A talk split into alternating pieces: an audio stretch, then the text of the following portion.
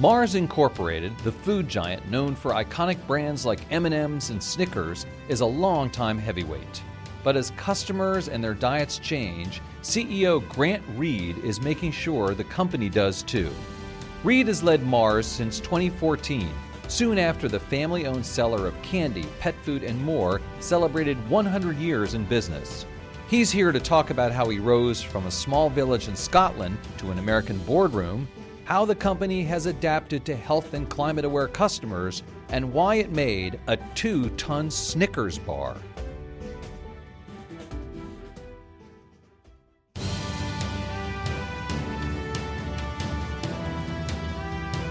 Influencers with Andy Serwer is brought to you by Verizon. Welcome to Influencers. I'm Andy Serwer, and please welcome our guest, Grant Reid, who is the CEO of Mars Incorporated. Grant, nice to see you. Yeah, pleasure to be here. So, for those people who don't know Mars, it's a very large private company, 115,000 employees, $35 billion in revenue, makes a variety of foods, pet foods, candy, of course. Yes. Give us the lay of the land, Grant. Yeah, so uh, I think you captured quite a bit of it there. We're a family owned business, uh, been in uh, business for over 100 years based on our five principles. Uh, we're about almost $40 billion business these days. Sold you a little short. Sorry about that. That's okay. okay. Uh, about 125,000 associates. We've been growing quite a bit. Right. It has main segments. Most people know it from its confectionery business. So M&M, Snickers, Starburst. Uh, we actually acquired Wrigley as well. So Orbit, Altoids, etc. But our, our pet food business, which includes brands like Pedigree, Sheba, uh, Royal Canin is also a very big part of it. And then we have a food business with Uncle Ben's Rice, Dolmio sauces, and we have some new areas. We have a partnership with Kind, and we have a new area called Edge, which is about personalised uh, nutrition. So we cover quite a big spectrum, but based on five principles, family owned, and uh, still maintained by the family today. Yeah, the Mars family, one of the biggest private companies yes. in the world. And can you talk about that? I mean, it's kind of unusual. There's you guys in Cargill, a number of other very large private companies. What's the difference and why has the company stayed private for so long? Yeah, it's a, it's a great question. So I've been in Mars 30 years. I worked my way up, and uh, the first thing I would say, I, I work for real people. Um, so I work for you know, the family, and that, for me, that makes a big difference, and for many of our associates, that personal connection. I think the second bit is a family who cares. You know, we've been talking about mutuality and giving something back to our consumers, our associates, stakeholders in the planet since 1947. There was an original letter on the objective of the company. So it's that long-term view, the family connection. Um, we don't have to think uh, or report quarterly, so it gives us an opportunity to think. We like to think generationally, uh, so you can take a longer-term view. So I think there's a number of advantages. And you know, final thing is the, the, the family puts 90% of the cash back into the business to allow us to grow. So, you know, I, I'd see a number of really great advantages. And you're able to attract top talent without having publicly traded stock?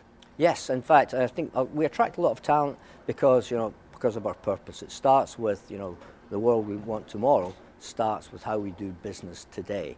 And we're very unusual. We've been talking about economics and mutuality and five principles, and that's a big draw for talent of today. In fact, I get, I get measured by what we call the Mars compass.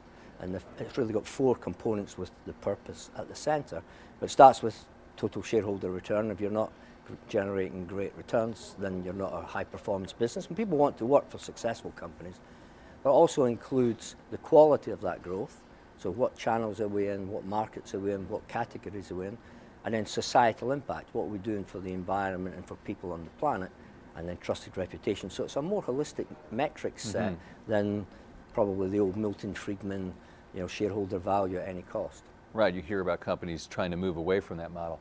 But you know, Mars used to be known as an insular, even secretive organization maybe decades ago. So, how has the company changed from that sort of inward looking focus to a more uh, outward focus? Yeah, so it was a very different world. And, you know, I, think it's more of, perhaps a family trait as well, which is they're relatively low key and they let their brands do the talking. So M&M, Snickers, Pedigree, Sheba, they were out there very much connecting with the consumer. But the, the family and the company was very private. Um, And that, I think, was a competitive advantage at the time. Nobody knew what we were doing, when we were doing it, and we could really uh, invest in our brands and grow. And I think the world's changed quite a bit with social media, with that uh, new consumer, the millennial consumers looking for transparency. Who, where are these brands coming from? What's the company behind it? What do they do? What are they doing for the rest of the environment? And so we came out to, to find our voice in this, uh, in, in this new age. And so, Grant, you're from Scotland, right? Scotland originally. So, how did you make this journey from Scotland to becoming the CEO of this iconic company? Yeah, so I started, uh, as you rightly say, in a small mining village in Scotland, and uh, I've been with Mars 30 years. And if you told me you're going to become the CEO of one of the best companies in the world, I would have laughed back then. But I think that's what Mars and the family business does. Took me on in marketing, I went through sales. What year was that then? That was started? 1988 was the 1st mm-hmm. year I mm-hmm. joined, so a right. uh, long time ago. But uh, they've always given me new challenges, new opportunities. It's not about you know the school that you went to, or it's really about meritocracy. You know, and uh, they've given me some great opportunities. I've enjoyed it the whole time, and they've given me. I think different career steps that probably no other company would. You know, starting in marketing, sales, commercial procurements. I spent a lot of time out in Ivory Coast and other places through general management and uh, running our chocolate business and CEO about uh, about five years ago. So, you know, it's been a great journey for me. I've enjoyed most of it, so it's it's it's been fun. All right, so you know about the chocolate business. We're going to yes. get into that in a minute, but talk to us sort of about the whole portfolio of brands and where the real opportunities are for you guys going forward. Yeah, so as I said, we've got I think we've got opportunities across all of our segments and brands. But we've been going through quite a bit of transformation, and I can touch on that. But our confectionery business is still growing very well. Uh, we have a pet business, which I'll, I'll, probably elaborate on. So most people think of our pet food business, which is where we started. And we've yeah. had that business since the 1930s. Uh, so we've had it a long time. So pet food, we're, we're the number one pet food company in the world with uh, the Pedigree, Sheba, and some of the other brands. But Royal Canin, which is a big veterinary brand. And we've expanded over the last four or five years into vet health. We were in vet health to some extent with our Banfield uh, company, which was partly owned by PetSmart.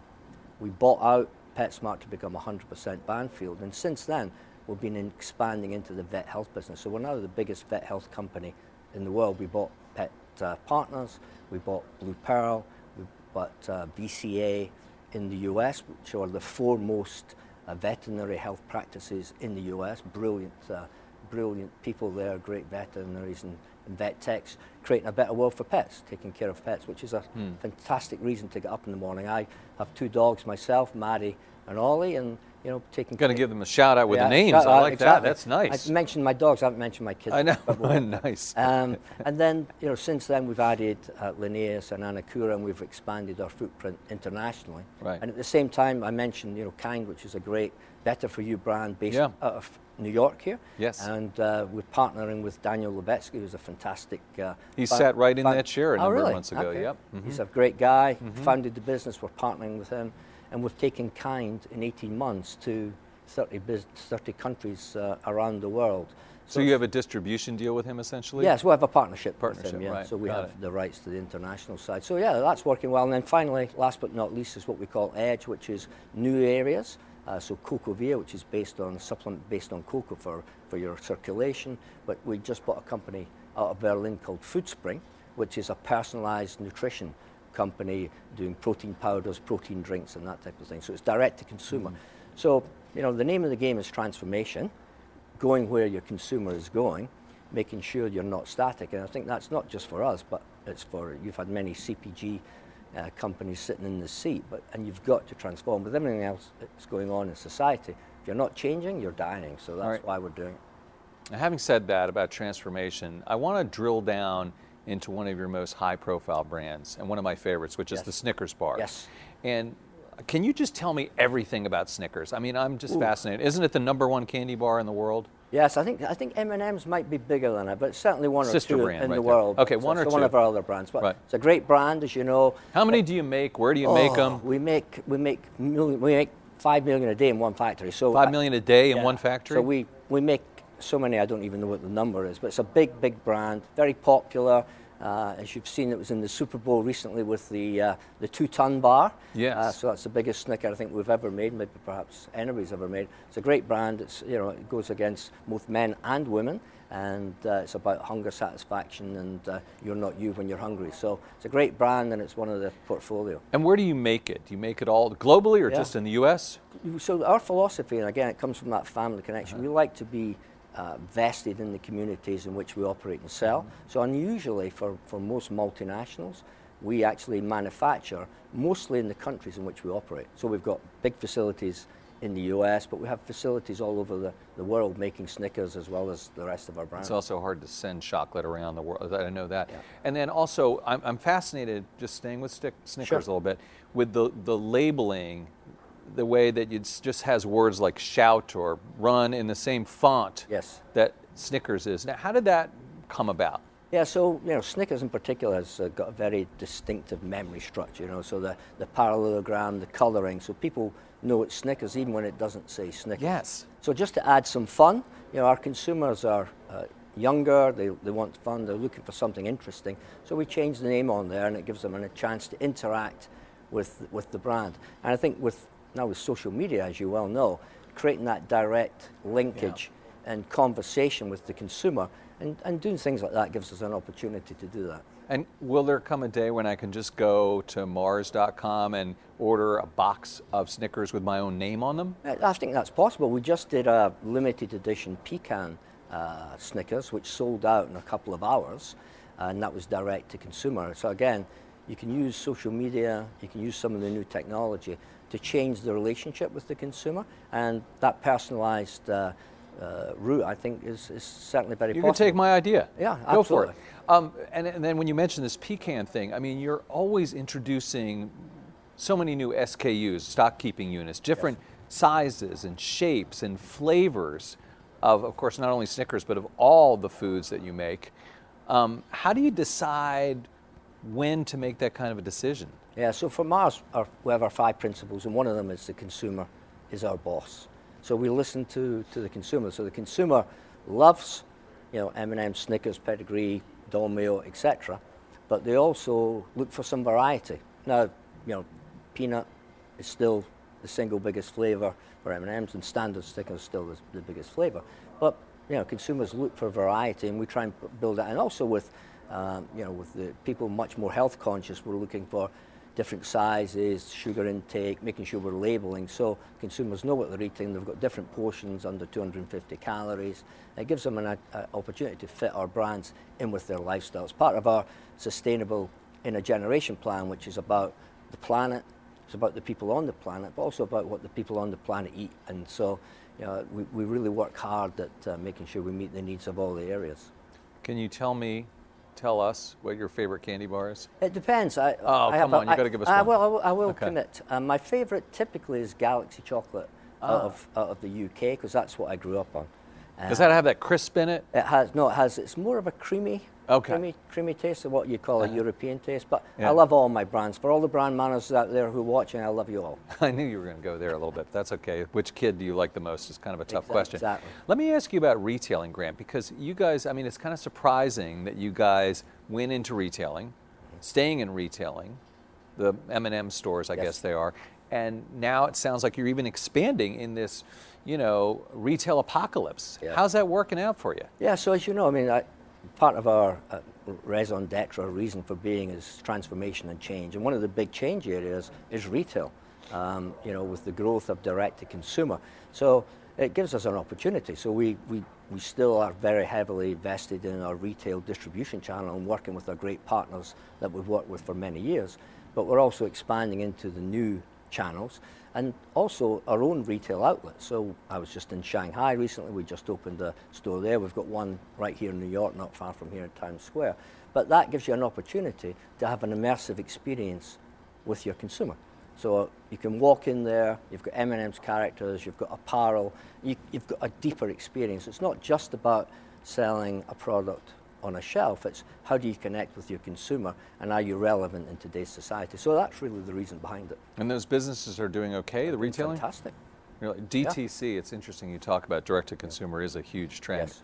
You mentioned Shanghai, so I have to ask you uh, about the macro environment for your business. Yes. And obviously, not only do we have the trade war that sort of um, may be sort of coming to a close, but now, of course, the coronavirus. Yeah. And how do things look for your operations right now? Yeah, so uh, you know, so first thing is we have a big business in, in China. We have about 10,000 associates there. So job one is really taking care of our associates. It's been a very difficult time for them. You manufacture there? Yes, we do. So, okay. Yeah, we have a big and, and obviously sell, you distribute candy there. And Yes, we do candy, pet foods, Mm-hmm. uh, both Royal Canin to the vet uh, companies. We have our pedigree pet foods, etc., to the to the mass channels, and also our confectionery and gum businesses as well, and food products. So, Right. so we have quite a quite a range across there. And job, job one is making sure that not only our associates are safe, but in, in any way that we can communicate with our consumers. So we've actually um, been asked by the Chinese government to make some ads to show people how to, using our brands, how to take care of themselves and you know keep the hygiene up uh, during this time. So you know that's very flattering and something that we feel we can put back into the environment in China in which we operate. But also taking care of our associates, you know, making sure that they've got masks and other things that they need. So we've been shipping those from around the world in. Once the associates are taken care of, now we've started running our businesses back up. Most of our factories are back up and running. Um, so nobody really knows the ongoing impact. I think it depends how far this goes. But job one is taking care of our employers and associates and our consumers, and then we'll worry about the business after that's fixed. So it sounds like that maybe the worst of it, from your perspective, is over because it sounds like you're reopening factories. Is that correct? Yeah, so we're working very closely with the Chinese government and taking their advice. Right. Um, so we're slowly ramping back up, but only only the safety of our associates Right. is, is, is, is paramount. So we're working closely, as I say, with the government and we're taking their advice. And just what about the macro environment, leaving aside the coronavirus? I mean, it's a slow growth world. Um, what opportunities do you see? Where are you getting hurt? Where are some places that you love? Yeah, so we, we're actually doing really well. Uh, we have a very good global footprint, which was really started by you know, John and Forrest, uh, at what we call a Generation 3. We've got a very good balanced global uh, footprint, which, is, uh, which, which helps. And two, part of our transformation journey is to make sure that we're going into the right, what we call, remember I mentioned the Mars Compass, part of that compass is the quality of growth. Are you in the right categories? Are you in the right channels? Are you in the right countries, etc., cetera, et cetera? So we've been working hard to transform our business, hence the moves into to our vet health area. So as I said, we're now the biggest vet health company in the world, a big services company, which is very different for a, a, a manufacturer, but also making sure that we're into new areas like personalised nutrition with our Foodspring and edge. So last year was a really great year for us. We got off this year to a good start, and we'll see what happens with the coronavirus and other things. So, how much do you disclose, Grant? I mean, when you say you had a good year in 2019, can you talk about revenue growth, at least the top line? no. No. That's I one like of, it. One of the advantages of being a private company, we don't disclose that information, but Mm-hmm. you know we're growing well. Uh, we're growing well across all of our segments, and uh, I think that's partly because of the great you know vision and, and uh, uh, input from our family, but also the great associates as well. Well, that So- must be fun and frustrating at the same time. Being can a. CEO saying no, right? I mean, you know, what are the challenges uh, of running the business right now?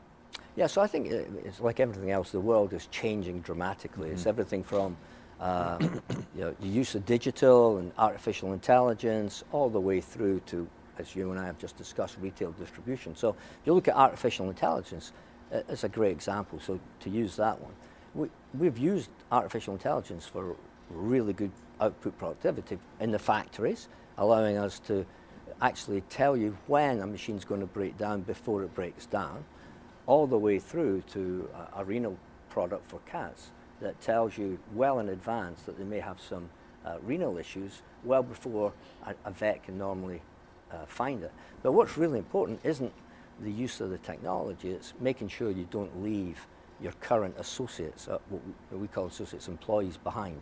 And we've spent a lot of time and energy with our internal Mars University retraining, upskilling. We've taken about 10,000 of our supply people through retraining as their roles increase over time. And we've done the same with uh, design thinking and, and user uh, centricity. So investing back in our associates while taking advantage of the new technology. Yeah, and spending on pets exceeds GDP growth, right? I mean, it's, It's- a, it's it's a a, big great area. category. It's a big area. I want to ask you about um, uh, claims that um, there's deforestation going on in terms of cocoa farming and Yes. your company's ties to that. Is that something you're tied to, and are you concerned about that? Yes, very, very concerned. I mean, we have a, we've invested a billion dollars in sustainable in a generation, and a big part of that is the planet. And so, um, to maybe give you a specific example, like most companies, when we looked at our sustainable in a generation, we looked at our own factories and our own operations, and we started fixing that first. So, for example, we have about uh, 50% of our global electricity comes from renewable electricity sources, which from wind farms.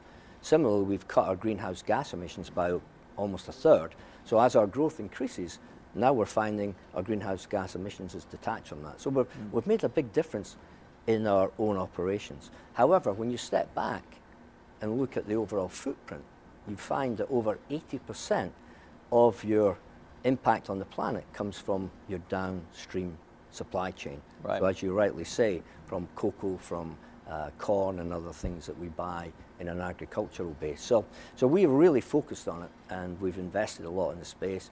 I, I was uh, John and Forrest's commercial manager back in 2000 and we were already walking, I was walking uh, farms in Cote d'Ivoire and Ghana trying to work with the, sh- the small shareholder farms because we are concerned about that. Yeah, how do you actually uh, put bring pressure to bear, though? Yeah, it's a, it's a great question. I think so. I think the big change I've seen, and I think this decade is going to be really critical, is you've seen there's a, a recent uh, uh, report out from the UN compact around where CEOs see the future.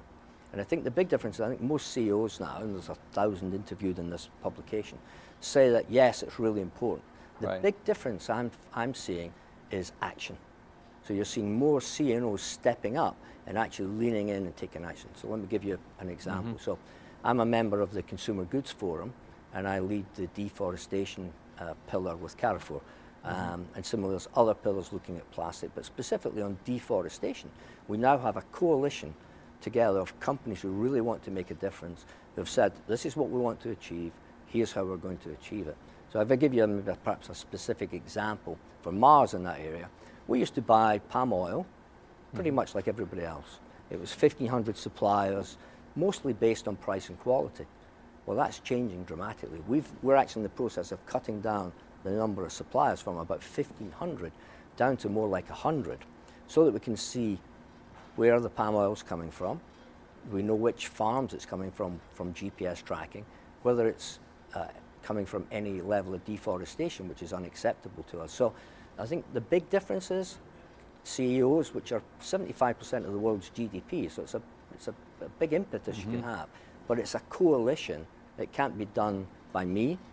It can't be done by any one company. Right. It's done by companies. Yeah. It's done by NGOs. It's done by government, working together to create a movement of change. So you're able to difference. vet companies that way. And I bet that resonates with your younger constituents, be they employees or customers. And, and I want to ask you about young people and um, let's say millennials and Gen Z. Do they still eat candy, for instance? Do they care or aren't they getting all health conscious and, and Yeah. not doing it? It's a, it's a good question. So I, ha- I have two millennials myself, so Cameron and Charlotte, and uh, Okay, so- that's a shout out to yeah. you guys. So. I, you know, I, I, as I said before, I, I either know a lot about millennials or I know nothing about millennials, Hmm. and probably the truth is somewhere in the middle. So the consumer's definitely changing, and I think when I think back to when I was their age, growing up in Scotland, I wasn't thinking about the planet.